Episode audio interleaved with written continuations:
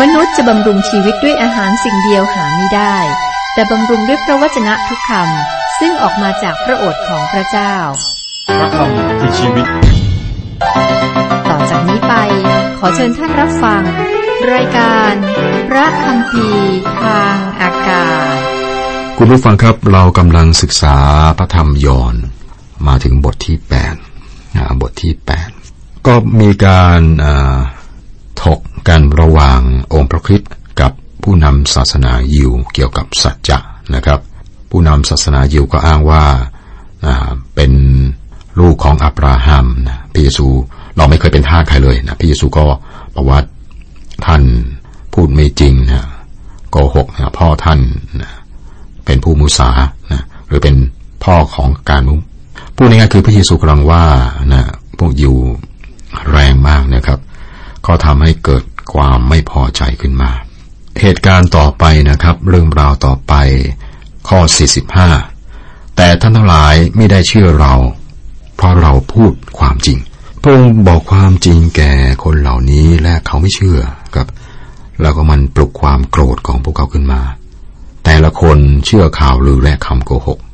ผู้อาเผด็จการเรื่องนี้ในสมัยสงครามโลกครั้งที่สองคือฮิตเลอร์แห่งเยอรมัน ก็บอก ชัดเจนมากในในหนังสือของเขาว่า ถ้ามันเป็นการโกหกใหญ่ให้พูดแล้วพูดอีกนะในที่สุดคนจะเชื่อ การโฆษณาและข่าวหลายอย่างนะทุกวันนี้ก็รู้จัก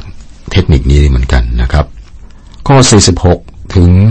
48 มีผู้ใดในพวกท่านหรือที่ชี้ให้เห็นว่าเราได้ทำผิด ถ้าเราพูดความจริงทำไมท่านจึงไม่เชื่อเรา ผู้ที่มาจากพระเจ้าก็ย่อมฟังพระวจนะของพระเจ้า ท่านทั้งหลายไม่ได้มาจากพระเจ้า เหตุฉะนั้นท่านจึงไม่ฟัง พวกยิวทูลตอบพระองค์ว่า ที่เราพูดว่าท่านเป็นชาวสมาเรียและมีผีสิ่งนั้นไม่จริงหรือพระเยซูเรื่องชีวิตของพระองค์ เมื่อ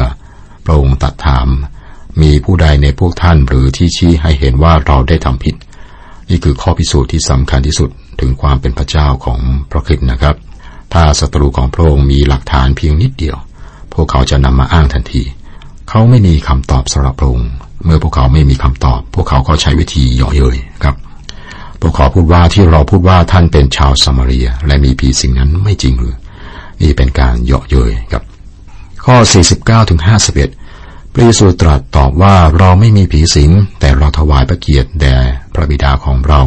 และท่านลบหลู่เกียรติของเรา เราไม่ได้แสวงหาเกียรติของเราเอง แต่มีผู้หาให้ และพระองค์นั้นจะทรงพิพากษา เราบอกความจริงแก่ท่านว่าถ้าผู้ใดประพฤติตามคำของเรา ผู้นั้นจะไม่ประสบความตายเลย พวกเขาเกลียดชังพระเยซูมากเกลียดมากจนอยากฆ่านะครับ นี่ก็เหมือนกับว่าเป็นฆาตกรในใจ หรือฆาตกรรมในใจแล้ว และพระคริสต์นะมีแต่รักอยู่ในพระองค์พระองค์ก็เชื่อฟังพระเจ้านะครับดำเนินไปสู่การสิ้นพระชนม์บนไม้กางเขนเพื่อพวกเขา พวกเขาคิดถึงการฆ่าพระองค์แต่พระองค์ประทานชีวิตเพื่อพวกเขา ผู้ใดประพฤติตามคำของเราผู้นั้นจะไม่ประสบความตายเลย พระองค์เสนอชีวิตนิรันดร์ชีวิตฝ่ายวิญญาณให้แก่พวกเขา พระองค์เป็นมากกว่ามนุษย์ธรรมดาคนหนึ่ง เป็นพระเจ้าครับ ข้อ 52 ถึง 59 พวกยิวทูลพระองค์ว่า เดี๋ยวนี้เรารู้แล้วว่าท่านมีผีสิง อับราฮัมก็ตายไปแล้ว และพวกผู้เผยพระชนะก็ตายไปแล้วเช่นเดียวกัน และท่านพูดว่าถ้าผู้ใดประพฤติตามคำของเราผู้นั้นจะไม่ชิมความตายเลย ท่านเป็นใหญ่กว่าอับราฮัมบิดาของเราที่ตายไปแล้ว หรือพวกผู้เผยชนะก็ตายไปแล้ว โดยท่านอวดอ้างว่าท่านเป็นผู้ใดเล่า พระเยซูตรัสตอบว่าเราถ้าเราให้เกียรติแก่ตัวเราเอง เกียรติของเราก็ไม่มีความหมาย พระองค์ผู้ทรงให้เกียรติแก่เรานั้นคือพระบิดาของเรา ผู้ซึ่งพวกท่านกล่าวว่าเป็นพระเจ้าของพวกท่าน ท่านไม่รู้จักพระองค์แต่เรารู้จักพระองค์ถ้าเรากล่าวว่าเราไม่รู้จักพระองค์เราก็จะเป็นคนมุสาเหมือนกับท่าน แต่เรารู้จักพระองค์และประพฤติผิด ประพฤติตามพระดำรัสของพระองค์อับราฮัมบิดาของท่านชื่นชมยินดีที่ได้ที่จะได้เห็นวันของเรา และท่านก็ได้เห็นแล้วและมีความยินดี พวกยิวก็ทูลพระองค์ว่า ท่านอายุยังไม่ถึงห้าสิบปี และท่านเคยเห็นอับราฮัมหรือ พระเยซูตรัสกับเขาว่า เราบอกความจริงแก่ท่านว่าเราดำรงอยู่ก่อนอับราฮัมเกิด คนเหล่านั้นจึงหยิบก้อนหินขึ้นจะคว้างโพรงแต่พระเยซูทรงหลบและเสด็จออกไปจากบริเวณพระวิหารคำถามคืออับราฮัมบรรพบุรุษของอิสราเอล เคยเห็นพระเยซูไหม เคยนะครับ การปรากฏกายของพระเจ้าในพันธสัญญาเดิมคือการปรากฏกายของพระคริสต์ในยอห์นบทที่หนึ่งข้อสิบแปด ไม่มีใครเคยเห็นพระเจ้าเลย พระบุตรองค์เดียวผู้ทรงสถิตอยู่ในพระสวงของพระบิดา พระองค์ได้ทรงสำแดงพระเจ้าแล้ว แม้ว่าร่างกายของอับราฮัมถูกฝังแล้ว แต่อับราฮัมยังไม่ตายจริง ๆ อยู่ต่อพระพักของพระเจ้า พระเยซูบอกชัดเจนมากตามที่เขียนไว้ในพระธรรมลูกาบทที่ 20 ข้อ 38 ว่า พระองค์ไม่ได้ทรงเป็นพระเจ้าของคนตาย แต่ทรงเป็นพระเจ้าของคนเป็นได้ว่าจำเพาะพระพักคนทุกคนจำเพาะพระเจ้านะ คนทุกคนเป็นอยู่ เราดำรงอยู่ก่อนอับราฮัมเกิด พวกยิวเข้าใจอย่างดี เพราะว่าพวกเขาเข้าใจว่าพระเยซูอ้างถึงอะไรนะครับทำให้เขาโกรธนะหยิบหินจะคว้างพระเยซูให้ตาย เพราะว่ามินประมาทพระเจ้า พูดอย่างนี้ในสายตาของผู้นำศาสนายิวเห็นว่ามินประมินประมาทพระเจ้า หยิบก้อนหินคว้างให้ตาย ครับบทนี้ก็เป็น การโต้แย้งระหว่างพระคิดกับผู้นำศาสนายิว ผู้นำศาสนายิวนี่ต้องตัดสินใจเกี่ยวกับพระเยซูแล้วครับ นี่ก็เป็นบทเรียนนะคือเราต้องตัดสินใจเกี่ยวกับพระองค์เหมือนกันนะครับพระองค์เป็นความจริงหรือว่าไม่จริงหรือโกหก เป็นพระเจ้าพระผู้ช่วยให้รอดหรือไม่ได้เป็น เราต้องตัดสินใจ ต้อนรับพระองค์หรือปฏิเสธจะไม่ว่าการตัดสินใจของเราไม่เปลี่ยน ว่าพระองค์เป็นผู้ใด พระองค์ทรงเป็นเราเป็นผู้ยิ่งใหญ่ เราเป็นผู้ยิ่งใหญ่ พระเยโฮวา พระเจ้าองค์นิรันดร์การตัดสินใจก็คือยอมรับหรือปฏิเสธเรื่องนี้นะครับ พระองค์เป็นผู้ใดนะในปฐมกาลเมื่อโมเสสเห็นพุ่มไฟก็ถามพระเจ้านะเป็นอะไรนะพระบอกว่าเราเป็นผู้ยิ่งใหญ่ พระเยโฮวา พระเจ้าองค์นิรันดร์ตัดสินใจยอมรับหรือปฏิเสธก็อยู่ที่เรา จบบทที่ 8 ครับ ต่อไปเป็นบทที่ 9 หัวเรื่องหลัก พระเยซูรักษาคนตาบอดมาแต่กำเนิดในเยรูซาเล็ม การอัศจรรย์ที่ห้าบันทึกการอัศจรรย์การตอบสนองต่อการอัศจรรย์พระเยซูก็สั่งสอนเรื่องความสว่างของโลก เพราะว่าพระองค์อ้างว่าพระองค์เป็นพระเจ้า พวกยิวจึงต้องการฆ่าพระองค์ครับ พระองค์ก็หลบ เมื่อพระองค์ไปที่พระวิหารครับ พระเยซูทรงหลบและเสด็จออกไปจากพระวิหาร ในบทที่ 8 ข้อข้อ 59 นะครับ นั่นก็เป็นการอัศจรรย์ที่พระองค์หนีฝูงชนที่โกรธขึงเหล่านี้ได้ เพราะว่าเวลากำหนดของพระองค์ยังมาไม่ถึง ดังนั้นพวกเขาก็ไม่สามารถจับพระเยซูได้ครับ เหตุการณ์ต่อไปในบทที่9นะครับเป็นการต่อเนื่องจากคำสอนเรื่องความสว่างของโลกปฏิปักษ หรือศัตรูของพระเยซูไม่มองเห็น เพราะว่าพวกเขาตาบอดฝ่ายวิญญาณ คนตาบอดก็มองไม่เห็นด้วย แม้เมื่อความสว่างของโลกยืนอยู่ต่อหน้าเขา แต่พระเยซูสำแดงพระองค์เองแก่เขา ก่อนที่คนตาบอดจะมองเห็นได้ครับ ตาของเขาต้องหายดีซะก่อน เขาต้องต้องได้รับความสว่างก่อน ต้องมีทั้งผู้รับและผู้ส่งความสว่าง การที่มองไม่เห็นไม่ได้หมายความว่าไม่มีความสว่างที่นั่นนะครับ ความสว่างเปิดเผยสภาพของตา ความสว่างของโลกเปิดเผยสภาพของจิตวิญญาณ พวกฟาริสีคิดว่าพวกเขาเห็น แต่พวกเขาตาบอด ครั้งหนึ่งมีเหตุการณ์ระเบิดขึ้นในเมืองแห่งหนึ่งครับ แล้วก็มีคนติดอยู่ในนั้น เมื่อคนที่มาช่วยส่องไฟเข้าไปในความมืด คนงานมองไม่เห็น และเขาถามว่าทำไมพวกคุณไม่จุดไฟ คนงานไม่รู้ครับ เขาตาบอดแล้ว แต่เขาไม่รู้เขาอยู่ในความมืด ความสว่างเนี่ยทำให้รู้ว่าเขาตาบอดไปเสียแล้ว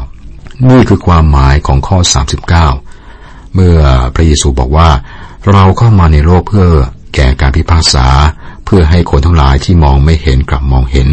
และคนที่มองเห็นกลับตาบอด ความสว่างทำให้เห็นสภาพที่แท้ พวกเขาตาบอดแต่ ว่าไม่รู้ตัว พวกเขาจะได้รับรู้ว่าที่จริง เขาตาบอด มันจึงเป็นความรับผิดชอบของผู้รับใช้พระเจ้ากระทำพันธกิจของพระองค์นะครับ ในการประกาศหรือสอนพระวจนะหรือพระคัมภีร์ของพระเจ้า เป็นความรับผิดชอบของเรานะครับ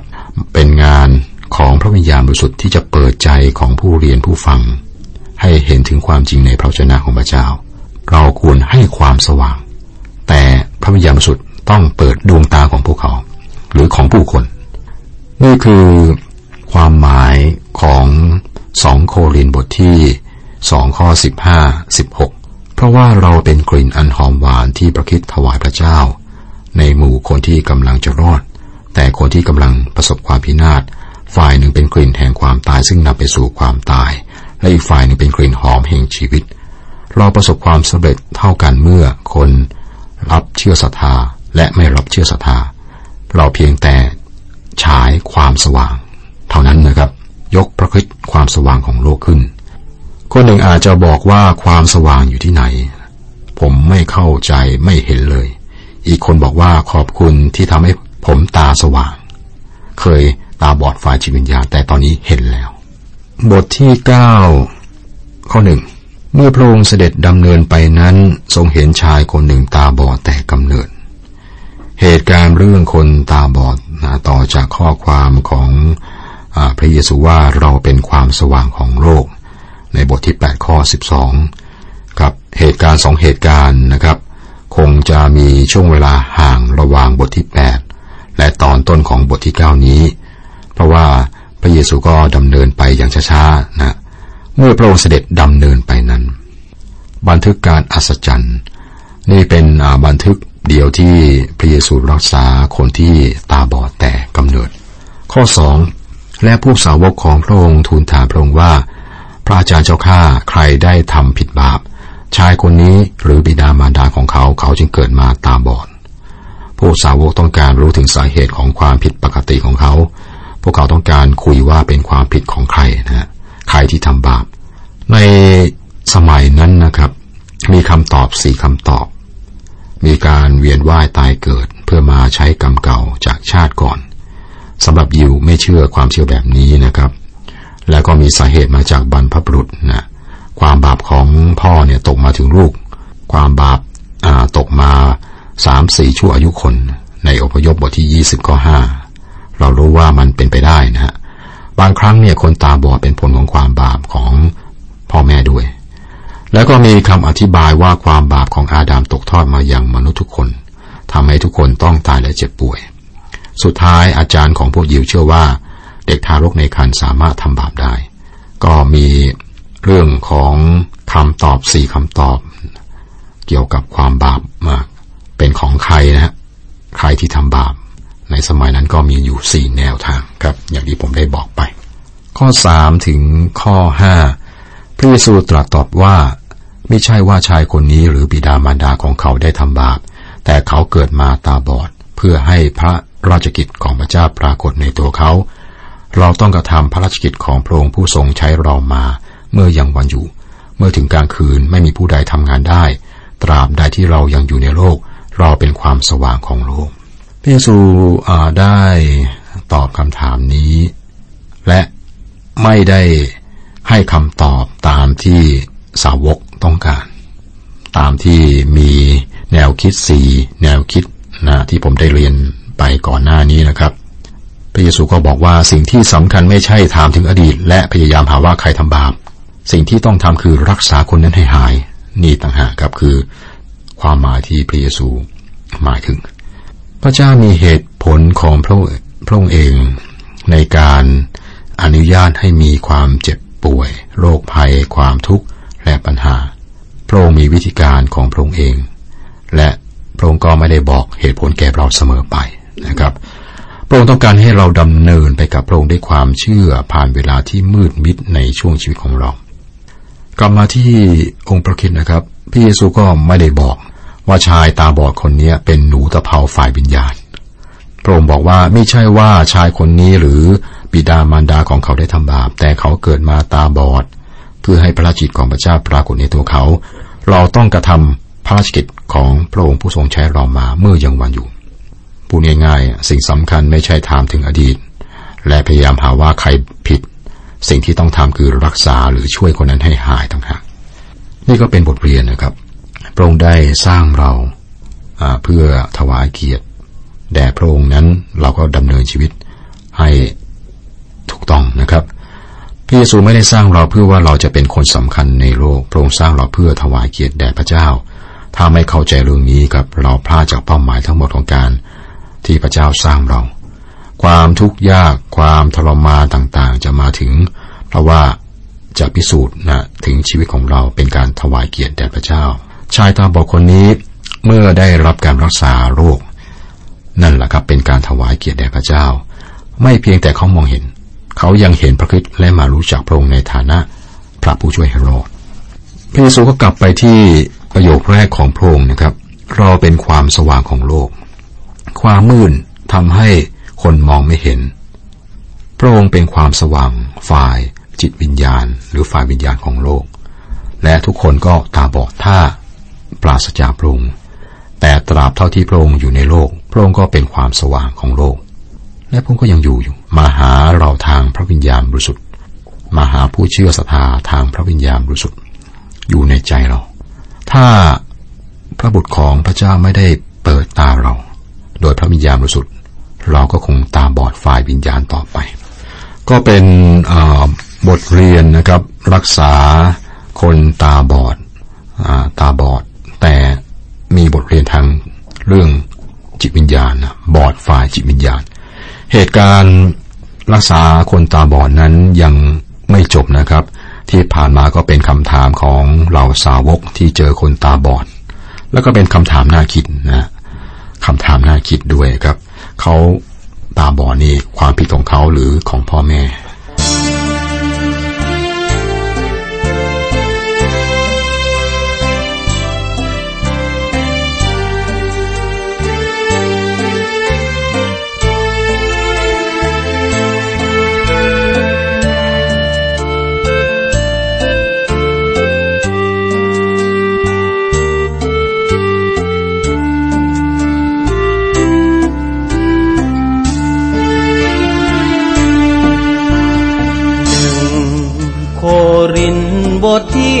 สิบสา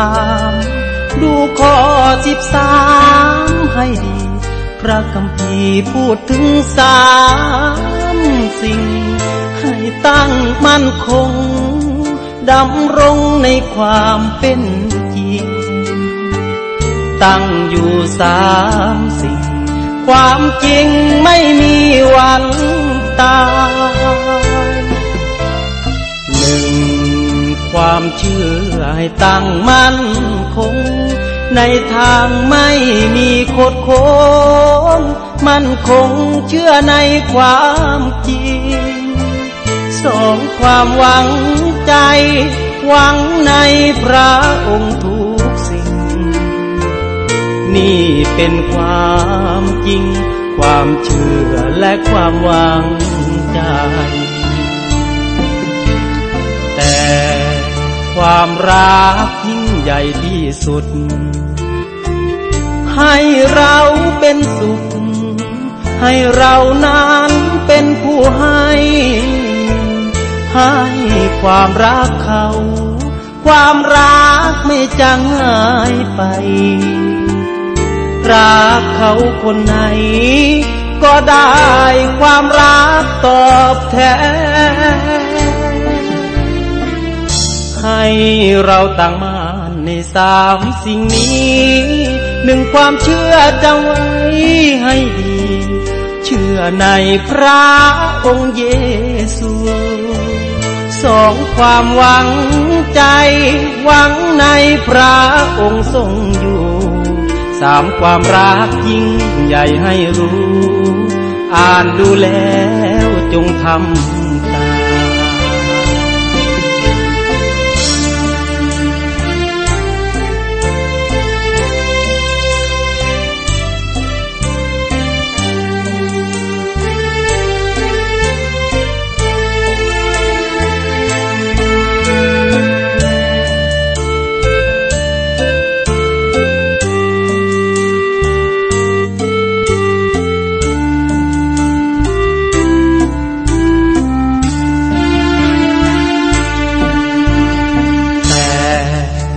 ความรักยิ่งใหญ่ที่สุด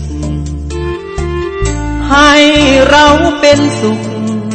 ให้เรานั้นเป็นผู้ให้ ให้